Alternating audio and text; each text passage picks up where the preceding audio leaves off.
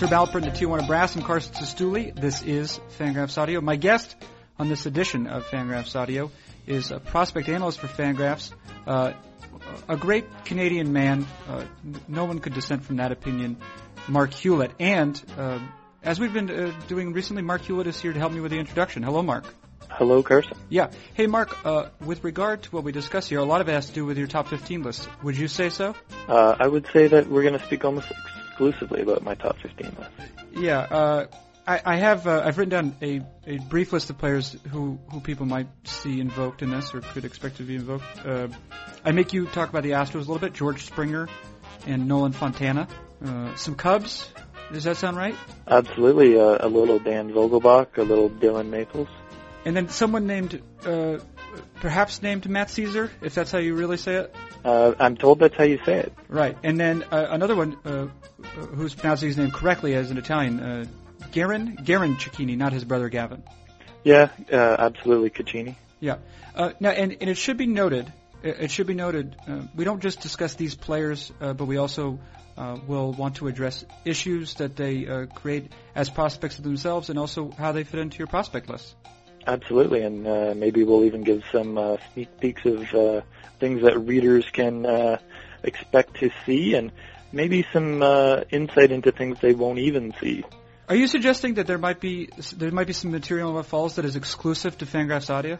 I am very uh, referring to that. Yes. Yeah. Well, well, I think uh, what's happening right now is that the listener uh, is is waiting for that content with bated breath. Uh, so let's not uh, let's not disappoint him or maybe her, but more likely him, given our demographic. uh, that has been uh, Marc Hulet helped me with the introduction. Uh, you can expect to hear uh, him talk about uh, some excellent stuff regarding his top 15 list. Uh, and what follows, it's Fangraphs Audio with, with prospect analyst Marc Hulet, and it begins right now.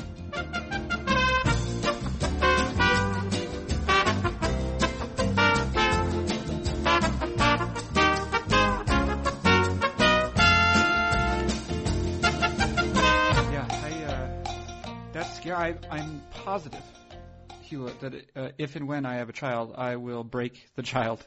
I will break the child either in half or to more, or or in more than half, and or or uh, sort of along the same lines. This is something I could uh, definitely imagine doing.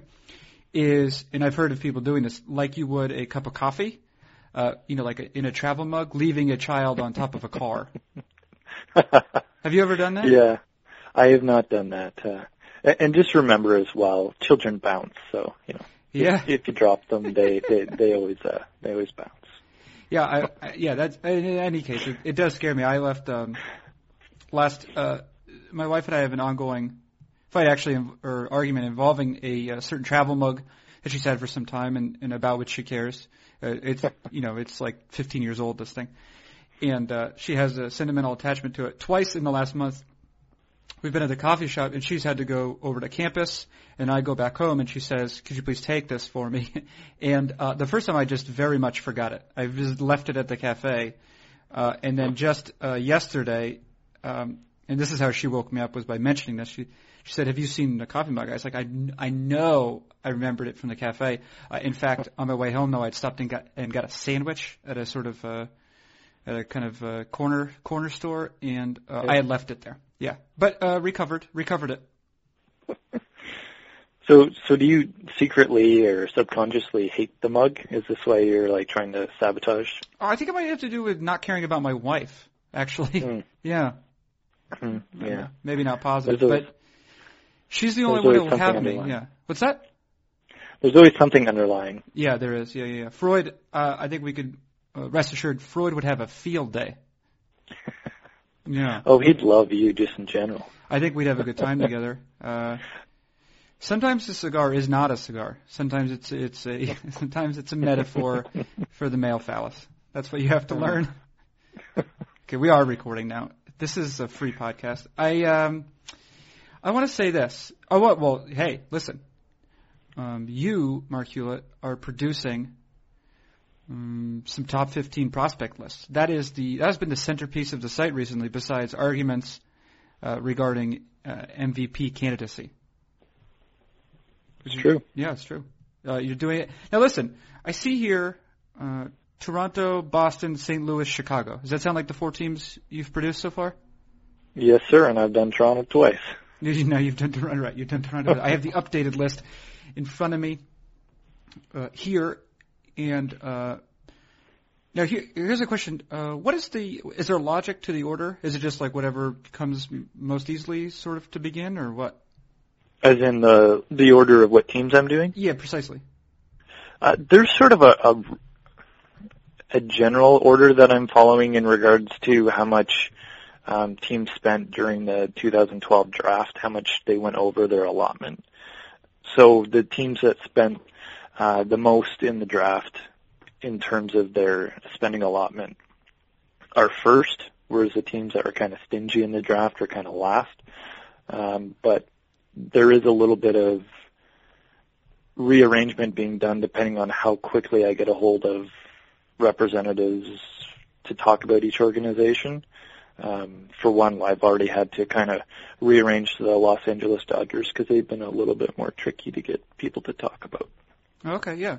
Um, now you said that the teams that spent the most in um, the draft. Now, if I'm remembering correctly, because the way that the new CBA is constructed, right? I, you'll probably have to correct me in this assessment, but allow me to make it, and then you can ridicule me point by point if you need to.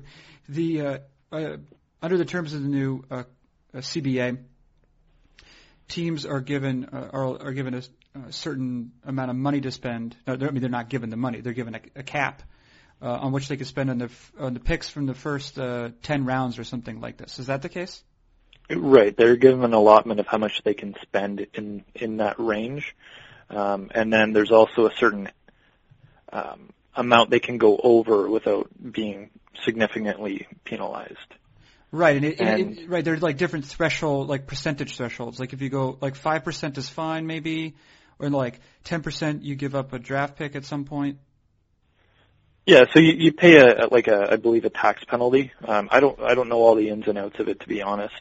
Um, I don't pay that much attention to the business side usually, um, but there's there's a certain penalty, um, and then at some point you do you, you start giving up your your draft picks. Nobody gave up their draft pick last year, so they just paid extra uh, tax or whatever it is on top. Um, and so Toronto sort of went over the most, which is why I started with them, and then we kind of go down from there until we hit. Uh, I think it, the Yankees were the the thirtieth, um, uh, the right, number one stingiest. Uh, yeah, and and they would have probably had one of the the lower allotments too, I assume, right? I, be, I believe so, yeah. Uh, just because of, I would assume from their success from the year before. Um, yeah, exactly. Yeah.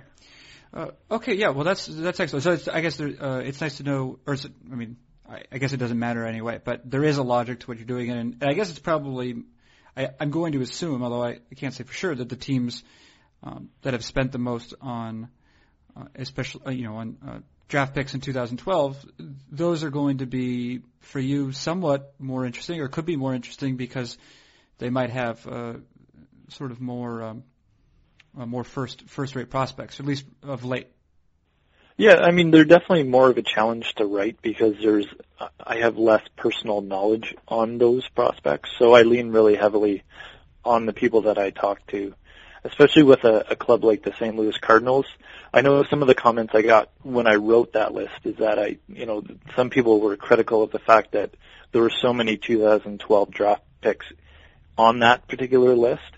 Uh, but it came down to the fact that St. Louis spent a ton of money uh, bringing in good players, and they got a lot of good talent in that draft, which is why they ended up with so many on that list. And I had to rely heavily on people who have seen them, whereas because a lot of those players uh, were younger guys, uh, like there were some of them were high school guys.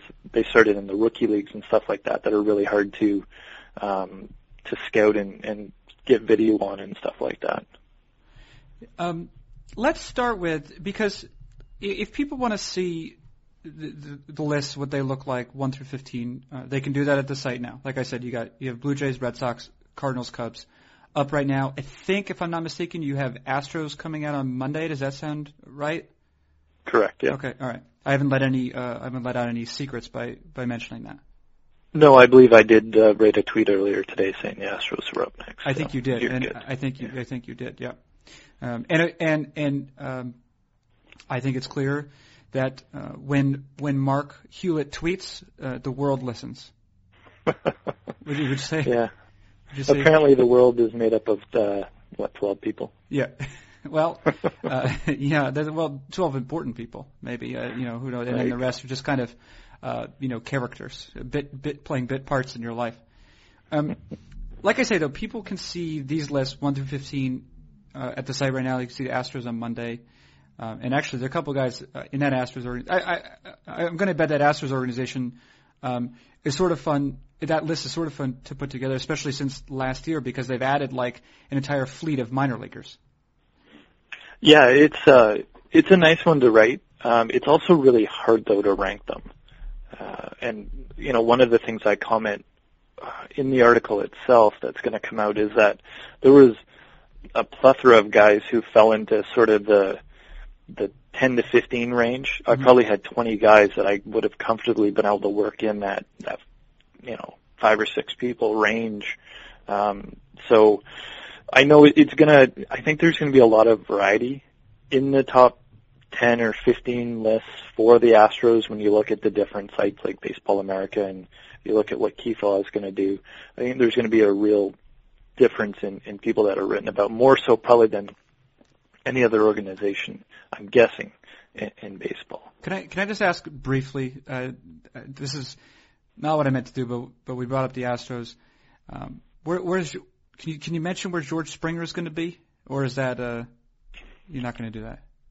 Uh, no, I, I will actually, I will do that for you, Carson. You do, this is this is a Fangraphs Audio exclusive right here, at least for two days, at least. Uh, Springer is going to come in unless I have some sort of last minute uh, uh, inspiration or something. He's going to be uh, number five, actually. Oh, interesting. Right, now, is it? Uh, if I'm going to guess, I'm going to guess maybe the thing about which you're concerned from Springer, because we know that uh, he he has um, certainly above average athleticism. Uh, he seems to have developing power, but he has uh, he has Hulet what scouts will sometimes refer to as swing and miss. Uh, that he does. that he does. And I'm sure, uh, is that your is that your primary concern, or is it transcend that? I I think that's really the big concern with George Springer is the fact that at times you can drive a truck through his his strike zone, um, and he had a really nice 2012 regular season, uh, really good numbers. But there's that uh, playing in the California League um, hesitation that I always have with with players. You just you don't know how much that impacted their overall numbers. Uh-huh. So when you consider that, I believe, if I remember from when I when I wrote him up, I'd have to look back, but I believe his uh, batting average on balls in play was over 400. So that's you know a pretty big unsustainable number um, that you have to be wary of. And I would probably, if someone wanted to argue with me that he you know was the third best or fourth best prospect in the system, I probably wouldn't argue too much. And when I he's one of those people when I wrote him up and I read what people said about him and then I thought more about what I thought about him. I thought, yeah, I could see him being, you know, moving up a couple spots in the list, but I'm going to leave him here for now. And maybe he has a great season when he jumps to double A and makes me look stupid. Or maybe, you know, that big jump between A ball and double A really does take a bit of a bite out of his numbers and I end up looking somewhat not stupid. Yes. Uh, well, I, you know, it's not you looking stupid or smart. It's it's your choices, Hulet. And as long as I'm going to say, as long as you've used a, a process and you're transparent about it, then you know there's nothing uh, there- there's nothing else to say about that. Fair enough. I mean, there, there's a, a, a um, there are a number of other reasons to criticize you, um, but I, I don't think I don't think that would be one. Uh, so my wife tells me. Yes, and yes, um, uh, yeah. She she actually will just email. She just emails whenever you do something wrong. I had to get a separate email account for that purpose. Uh, it's reach my capacity. The uh, I want to I'm going to do this again. This is not this is not at all what I intended to do, Hulet. But now you got me thinking about another player, and I'm curious about how you would approach a player like this. Um, uh, last year, the Astros um, drafted uh, the shortstop from University of Florida, Nolan Fontana. And uh, Fontana had a very strange uh, professional debut in that he uh, his on base percentage was like something like 50 or 100 points higher than his slugging percentage. He had a, a crazy walk rate, was probably a little bit old for, I think he played in, a, in high A, maybe a class A or high A. Um, and he was probably a little bit old for that. And when you see a player who's like a tiny bit old for the level, or at least old to be considered like a true prospect, and then also he's posting giant walk rates, you say, well, hmm, you know, this could just be an advanced approach, but who knows if it's going to hold up if, you know, as he ascends uh, through the minor league uh, levels. On the other hand, he, he plays shortstop, or, you know, at least has played shortstop, which is considered, you know, which, ha- which has uh, the greatest sort of uh, bump in terms of uh, positional adjustment. So I'm curious how you approach a player like Nolan Fontana. I, I don't know much about his defense. Maybe you know you do. Um, who, on the one hand, you know, ha- posted great offensive numbers and plays shortstop. But on the other hand, those offensive numbers in particular were due largely to um, something that might dissolve in the higher levels. Yeah, Nolan Fontana is a guy that I like. Um, he's not going to end up on the top 15 list. He was one of those players that was in that uh, group of 10 people who probably could have made it if I, and I wouldn't have felt bad about including him at the back end of the list. Um, what I'll do is I actually I did talk to someone who's uh, knows him pretty well, um, and I'll just read you off some of the notes that I jotted down when I was talking to them. Oh, this is great. This is this a is bit a, of a bonus here. A Fangraphs audio exclusive. Is that right? Uh, you got it. So you're not going to read this on the top 15 list, but if you're listening now, you're going to hear a little bit about what uh, a pretty smart person in baseball thought about Nolan Fontana. Okay, excellent. So uh, notes I wrote down um, doesn't have huge tools, and remember this is him saying it, not me. Mm-hmm. Uh, doesn't have huge tools, but he's a baseball player. Mm-hmm. Not incredibly rangy, but quick on his feet and has enough arm. Uh, he'll field everything hit to him. So if you kind of read between the lines, it kind of suggests his uh, range is, you know, maybe I don't want to say uh, Derek Jeter range because that's really not very nice, but Right. you get the idea. Right, sure, Um, sure-handed, sure-handed, There you but, go, but maybe not exceptional. Yeah. Yeah, and he also said uh, has a great eye, uh, crazy walk rates, uh, and reminds him a bit of current Astro Jed Lowrie. Um, he's a high probability player rather than a high ceiling, Mm-hmm. and that's kind of what he he viewed of uh, Fontana. So Right. um, obviously Jed Lowrie has um, definite value. He's a, a player that other teams covet. So I would say that Nolan Fontana is a guy that probably is going to make the majors, probably going to play a few years in the majors, but he's not going to be the kind of guy that is going to be a perennial all-star. He sounds like a, a sort of player though who could be a, a very useful um, utility infielder in that he can um, he can play all the positions probably, and uh, is not going to kill you offensively. Yeah, I, I would agree. Maybe you know a, a Mike Aviles kind of guy too, with Right. uh, maybe a little less power. Um, Right, You know. Probably Jed Lowrie. I'm going to go with that as the best comp, but uh, Aviles has been in the news a bit more, so people might be a little more familiar with him. Um, I mean, they're both uh, former Red Sox players too. Interestingly enough, um, so maybe Nol- Nolan Fontana's a Red Sox kind of guy. Yeah, well maybe he'll end up there. Uh, uh, we await that with bated breath. Uh, at least I do. Bait all in my breath. I don't know why I did that. I don't know why. now, all right. Listen, uh, we'll we'll steer away from the Astros uh, for the time being, at least. And here, here's the question I want to ask you. Like I said, these lists are up already. The Astros list coming up. Readers can see those. My question is for you is I'm interested in. We'll start off just with one player. Maybe there's others. I'm curious though um, to find out if any picks surprised you or where you ranked a player or what you came across for a player if it surprised you as you're constructing the list where you might have had a, a notion about a player uh, but then as you sort of just started to aggregate um, all your information um, you know from different sources whether it be you know statistical or or from uh, more of a, a scouting angle um, or just putting him in the context of what of what you know his his floor and his ceiling are. I'm wondering if if you ended up putting a player somewhere where that that ultimately that surprised you, but you had to uh, you you sort of said looking at it from all perspectives. Hmm, yeah, this actually uh, this makes sense. Yeah, uh, definitely. Um, I think the first thing that really, I, I, I don't know if I want to say the first time it really got me was, um, but one of the first ones that really got me was when I was doing the Cubs list, and I was talking to someone in baseball. Uh, I really can't say who, but I would say someone that I was pretty shocked that they were willing to talk to me. So someone who is It must have been a really- woman then, I assume. uh, good one. Uh, no, It's a burn. uh, but a, a very, very well respected baseball person. Um, and the things that he had to say about uh, Dan Vogelbach um, really caused him to uh, rise a bit in my in my eyes, and in what I kind of heard about him um, from this particular person, and then add ask subsequent people, really caused me to sort of rank him a little bit higher than I thought I was going to. Um, and the same can probably be said for the same list with Dillon Maples as well. Um, he was a guy that high school draft pick, didn't pitch much last year, had some injury problems, didn't get a good look at him. I didn't have a real great feel on him.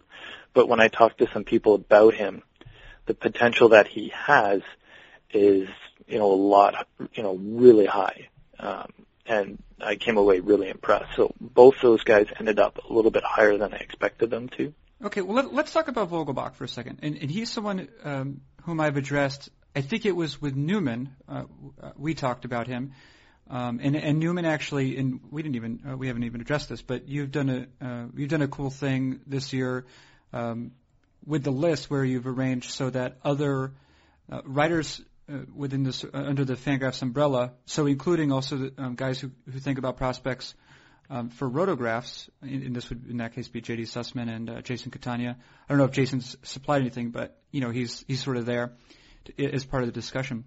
Uh, you've included an additional notes section um, that allows for you know to either you know to augment your your read of the player in some way. And uh, in this case, uh, J.D. Sussman has looked at him, and um, I, I'm just noting that. Uh, I, we can discuss the, the utility of that in a second, but I want to talk about Vogelbach.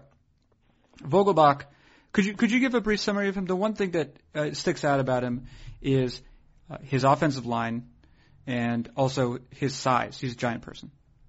Yeah, he is. Uh, you know, he's still, I believe, uh, he, opening day 2013. He's only going to be 20 years old, um, but he's, you know, uh, almost looks like he plays in a beer league because he's uh, he's a very large young man, and you know, you look at him and you kind of start to create opinions unfairly, I guess, about what type of player, what his abilities are going to be, um, and you kind of have to remember that there are players like Prince Fielder out there who um, play above and beyond what you think they would based on what they look like. And he's very likely going to be one of those players. I don't think there's anyone out there that, that thinks he's ever going to be a very good defender uh, because of his limitations. But in, in listening to people that know him, he's an incredibly hardworking guy uh, who's going to get all you know the most out of his abilities, and he's got just crazy, crazy raw power. Um, he's a guy I saw that just absolutely creamed uh, at, you know a flat fastball over the heart of the plate, dead center for um, for a very impressive home run. Um, but then, you know, the next the next inning, I saw him go the other way for a single, and it leads me to believe that those 300 batting averages that he's shown in the minors aren't a fluke, um, and that he might actually be the type of player that can, despite the fact he's going to have a low batting average on balls in play, um, because he's not going to he's not going to uh, beat out any infield singles uh, Mhm. like some of the speedy people do. Um, he still might hit for a really good average with uh, quite a bit of power as well. Yeah, just looking at his numbers too. Um, you know, this this does not necessarily tell the whole story, but it appears as though just based on his walk and strikeout rates, um, especially relative to his age, that he has a, a, a pretty early um, and effective understanding of the strike zone. I would say that's a, a fair assessment. A fair assessment, yeah. Yeah. Now, now you, you mentioned a couple things about him. What was it precisely um, you know, it doesn't have to be a direct quote, but um, that you heard from this uh, this talent evaluator. Who's what was it precisely that that sort of um, forced you to rethink your your, your notions about Daniel Vogelbach? Um, it, it, again, it was sort of about how how much of a hard worker he is, um, what a great teammate and player is, how you know basically this person just taught the world of, of Dan Vogelbach as a person and as a baseball player. Um, which when you see the ability that he has, which I was able to see personally in watching him play, and then you hear that, you know, he's incredibly motivated, he's incredibly smart, he's a really great teammate. It just gives you that that feeling that he's got all those intangibles to help him get over that that hump where you know that so many people are going to wipe out. That even some of the most talented players never reach the majors because they just don't have that special quality that it takes to get all the way through the minors to reach the majors. And you get the feeling in speaking with people that that Vogelbach has that special or those special qualities that are really going to help him make the most of, of the skills he clearly has uh, and, and become a, a really good um, Major League Baseball player. Yeah, you, you mentioned that you um, you've seen him uh, show pretty excellent uh, power. Uh, I do know that somewhere out there, and I think it's probably you know a couple years old now. There's there's a a, a short uh, but telling video of Vogelbach, I think playing like a high school game or Legion game or something, uh, in which he he hits a home run, and this is like a 17 year old at this point, and uh, just his the, the authority of his swing um, it, and the, the way he handles the bat, just like how, how strong his, you know, his uh, his arms are and his wrists, uh, is quite impressive. And you know, even for someone like me, who, who has you know very little foundation in uh, you know analyzing swings, etc., uh, it's it's striking the degree to which it resembles. Uh, you know, especially uh, for for a player this age, it resembles you know something more, more like you might see in the major leagues than you know 99.9% of the high schoolers you're going to see. Yeah, absolutely. Period. Uh, I was just ending my sentence. Sorry, I don't know if it was clear. Now, with uh, okay, with with regard to uh, to Dillon Maples.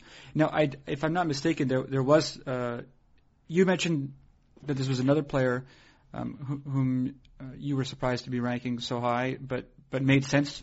Uh, it, but that it made sense to do so, um, given the information uh, you you had available to you. Um, I I think that I saw some comments, uh, and of course, um, you know, it needs to be said that uh, all uh, all Fangraphs commenters, all internet commenters generally uh, generally only use you know operate under the at, at the height of reason and rationality uh, and then nothing else is, uh, but the best is, is, is good for them. But um, perhaps there were some people who dissented from that opinion of uh, ranking Maple Sports, or at least had had questions about uh, what might have motivated you uh, to do so. Yeah, and I think it, uh, you know, I tried to kind of bring it forward in in what I wrote about him, and um, in the blurb it talks about what a great what a great athlete he was in in high school, being that he uh, had NFL potential um, in another sport.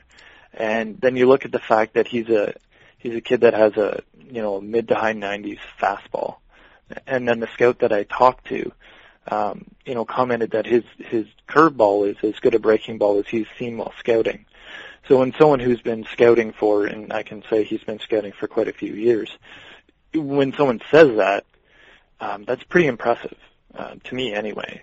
So when you've got a guy that can throw mid 90s you know, again, a very, very young guy who's only going to be 20 on opening day in 2013. He's got a mid-90s fastball and he's got, you know, a, a crazy good curveball.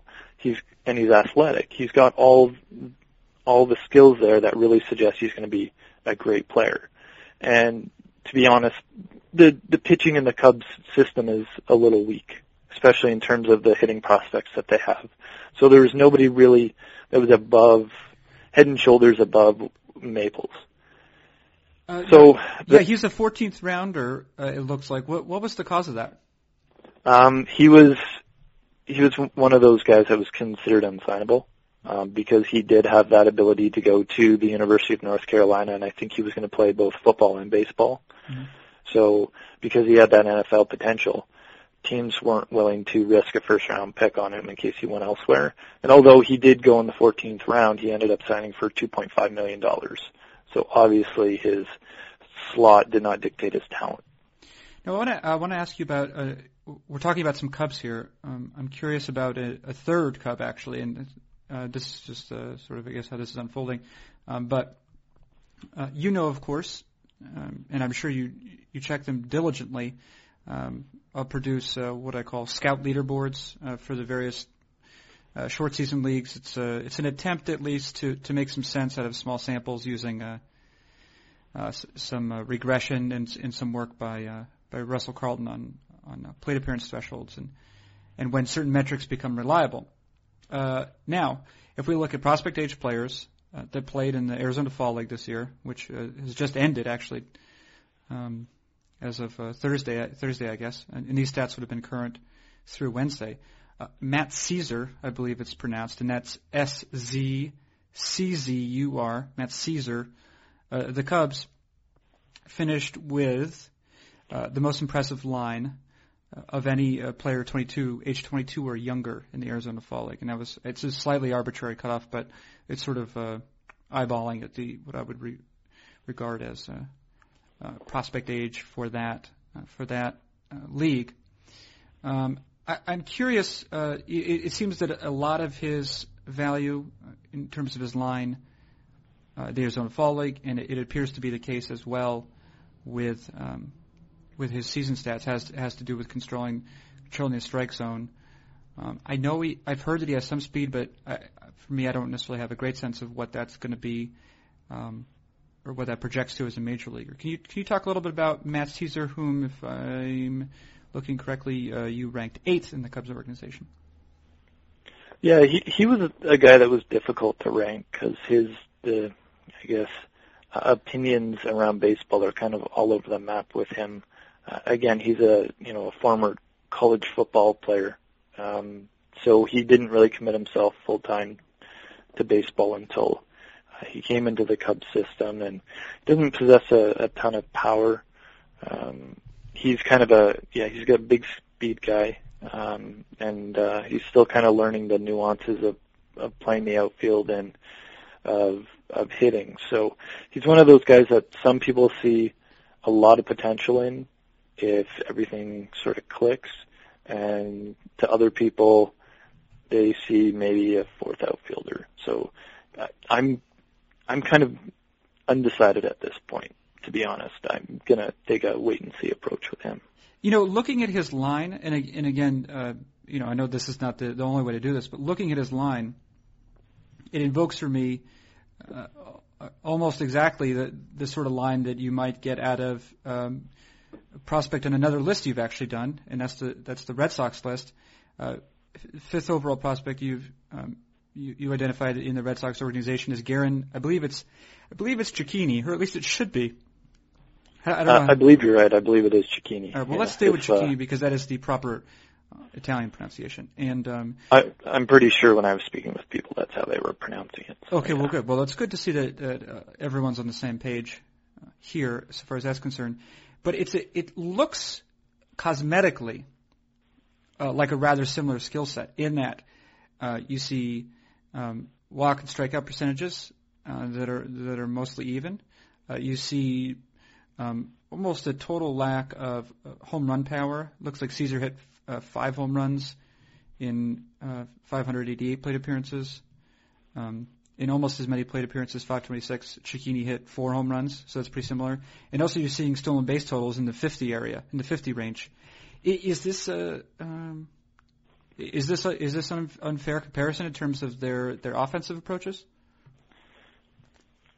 Uh, I I don't know. Um, the the big thing, I guess, the two things that stand out for me in in that comparison is that there's a pretty big difference in age between the two. Szczur being older, mm-hmm. um, and also the fact that they're they play different positions.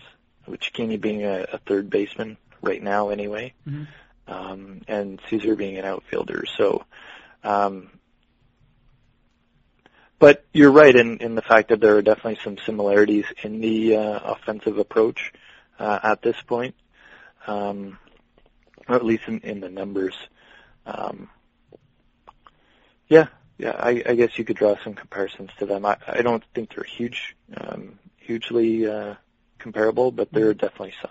Yeah, well, this is a, this is always a thing that's interesting. I guess is the way that uh, you know maybe slightly different approaches could produce similar looking numbers. But as you, I mean, clearly one thing that j- merely looking at their lines doesn't take into account. Well, of course, it doesn't take into account, um, you know, uh, park or league league factors, and it also doesn't take into account age uh, relative to those to those levels. And as you note, uh, uh, Szczur is at least two years uh, two years older at least maybe even three years if we talk about baseball age. So, um, so yeah, totally legitimate there. Ch- Cecchini, uh, Cecchini's interesting, I guess. Then, right? Like you say, you mentioned he plays third base. He doesn't fit our notion, our traditional notion of what a third baseman is, which is you know a guy who's who, um, you know, maybe in addition to uh, you know, playing the number five on the field is is might be a sort that you think of as as being like a number five batter in your lineup, right? Which is usually a guy for whom range is less important,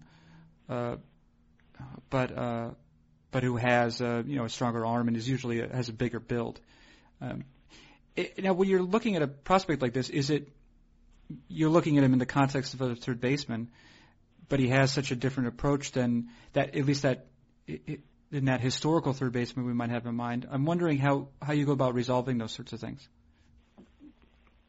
Well, with with Cecchini, definitely he got ranked a, a couple spots lower uh, because of the profile concerns. I, you know, if I was going based solely on what I thought about him as a, as a hitter, not taking into consideration his position, I probably would have ranked him fifth or sixth because I, I do like his his offensive um, skills, and you know he's as I wrote in the report, the the person, one of the people I spoke with, said that um, you know, he was the best base runner in the system, which is why he was able to steal the 50 bases, even though he doesn't doesn't have um, great speed.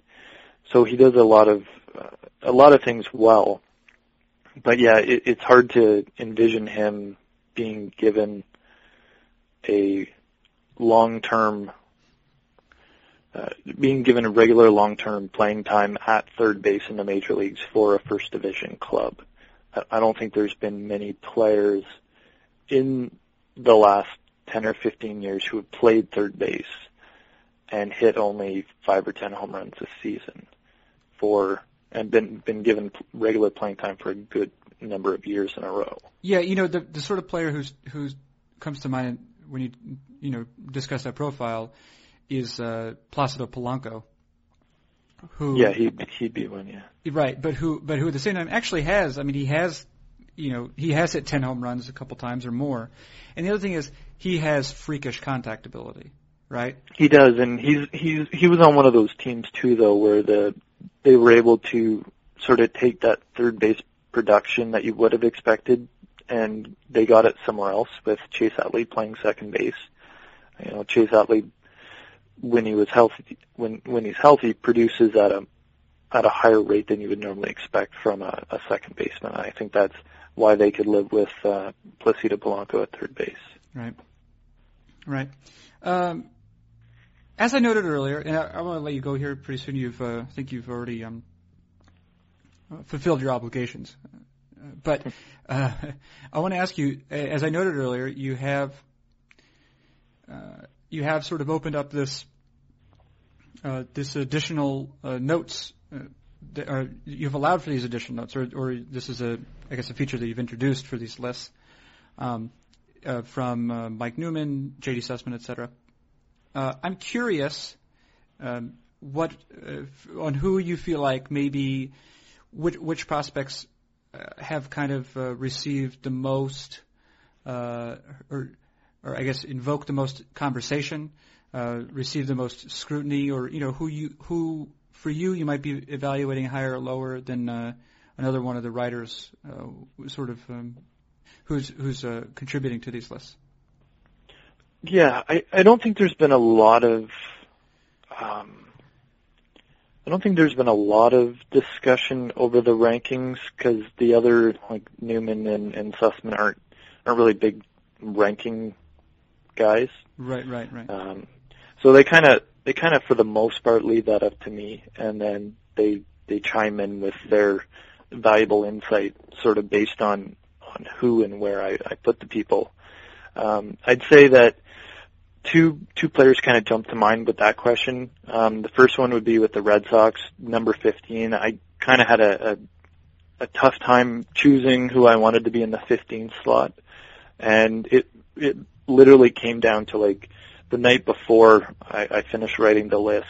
Um, I still didn't know who I was going to pick. I had about four people I was thinking about for the 15 spot, and I finally went with gut feel on on Mookie Betts, and um, I, you know it's a guy that that Newman had also seen, and um, I know that that he really wanted to see Jose Vinicio um, at 15, and Vinicio was a guy that I had ranked on last year's Red Sox list as the the guy that I thought was the sleeper for the year. So I definitely wouldn't have argued with that inclusion. I just again I went with a gut feel. Newman, you know, maybe didn't agree necessarily. He wasn't, you know, really strongly against my choice, but he definitely thought that that Vinicio would have been a, a a better choice, I guess, at that slot. And um, with the Astros list, I know JD um, Sussman had some issues with issues. He had um, an opinion, um, some opinions based on on where I ranked um, Carlos Perez, who's a, a catcher in the system that Okay. came over from the from the Blue Jays in in a trade uh, last summer. Carlos Perez was a guy that I I know really well Um, because I've covered the Blue Jays system. You know, that's kind of how I broke into prospect analysis was covering the Blue Jays. Probably like 10 years ago, I broke in just, just doing Blue Jays and over time kind of evolved to doing everybody. So I know the Blue Jays system probably better than any other of the other 29 systems. So I, I've seen a, and heard a lot of Carlos Perez, so I was really comfortable with where I ranked him. And especially after speaking with, you know, someone in the Astros system who had also seen him play, um, and then you know speaking with a couple other people who were, who were pretty pretty big. I, I don't know if I'd say big fans, but were quite fond of him as a prospect. Mhm. So I kind of have him ranked a little bit higher than than maybe JD thought that he could, should have been. Um, and JD had some other players that he kind of thought would go well there, and ultimately, I, I kind of you know I, I appreciate his opinions. Um, definitely, um, he's a you know he's a smart baseball guy um, that people you know probably should be reading a little bit more because he's got some good things to say. Um, but ultimately, I you know in, that situation, I didn't really move him. I kind of left him where my gut said to put him. Um, but yeah, those are the two guys that uh, we kind of had a little bit of a, de- a debate about. Right. Well, hey, listen, uh, Hulet, uh, it's been excellent having you on. I'm actually going to uh, invite you, um, if you if you would. I've, this is something I've been uh, trying recently, and uh, I think it, it works for a couple reasons. Is uh, I was wondering if you would do the introduction with me, uh, the introduction to the podcast with me. Okay, Would you tr- would you do that? I'll do my best. No, your your best is is more than I could expect. You could you could mail this in. You could you could just get a 60 on this, and uh, I think we'd still be good. Now that's not 60 on the 20 to 80 scale. That's 60 on the 0 to 100. You see? Just need a passing grade from you, Hulet. So uh, yeah, so I'll be quiet and we'll do it. okay. All right. Herb Alpert and the Tijuana Brass. I'm Carson Cistulli. This is Fangraphs Audio. My guest on this edition of Fangraphs Audio is a prospect analyst for Fangraphs, uh, a great Canadian man. Uh, no one could dissent from that opinion. Marc Hulet. And uh, as we've been uh, doing recently, Marc Hulet is here to help me with the introduction. Hello, Marc. Hello, Carson. Yeah. Hey, Marc. Uh, with regard to what we discussed here, a lot of it has to do with your top 15 list. Would you say so? Uh, I would say that we're going to speak almost exclusively about my top 15 list. Yeah, uh, I, I have. Uh, I've written down a, a brief list of players who who people might see invoked in this or could expect to be invoked. Uh, I make you talk about the Astros a little bit. George Springer and Nolan Fontana. Uh, some Cubs. Does that sound right? Absolutely, uh, a little Dan Vogelbach, a little Dillon Maples. And then someone named uh, perhaps named Matt Szczur, if that's how you really say it. Uh, I'm told that's how you say it. Right, and then uh, another one uh, who's pronouncing his name correctly as an Italian, uh, Garin Garin Cecchini, not his brother Gavin. Yeah, uh, absolutely, Cecchini. Yeah. Uh, now, and, and it should be noted, it should be noted, uh, we don't just discuss these players, uh, but we also uh, will want to address issues that they uh, create as prospects of themselves and also how they fit into your prospect list. Absolutely, and uh, maybe we'll even give some uh, sneak peeks of uh, things that readers can uh, expect to see, and maybe some uh, insight into things they won't even see. Are you suggesting that there might be there might be some material in what falls that is exclusive to Fangraphs Audio? I am very uh, referring to that. Yes. Yeah. Well, well, I think uh, what's happening right now is that the listener uh, is is waiting for that content with bated breath. So let's not uh, let's not disappoint him or maybe her, but more likely him, given our demographic. Uh, that has been uh, Marc Hulet helped me with the introduction. Uh, you can expect to hear uh, him talk about uh, some excellent stuff regarding his top 15 list. Uh, and what follows, it's Fangraphs Audio with, with prospect analyst Marc Hulet, and it begins right now. Let's get to it. All right. Hey, Hulet. I'm going to say goodbye to you now. Uh, well, I'm going to say goodbye to you on behalf of the listeners. But so th- thank you very much for uh, for showing up and doing your part. Always a pleasure. All right, that's Marc Hulet. I'm Carson Cistulli. This has been Fangraphs Audio.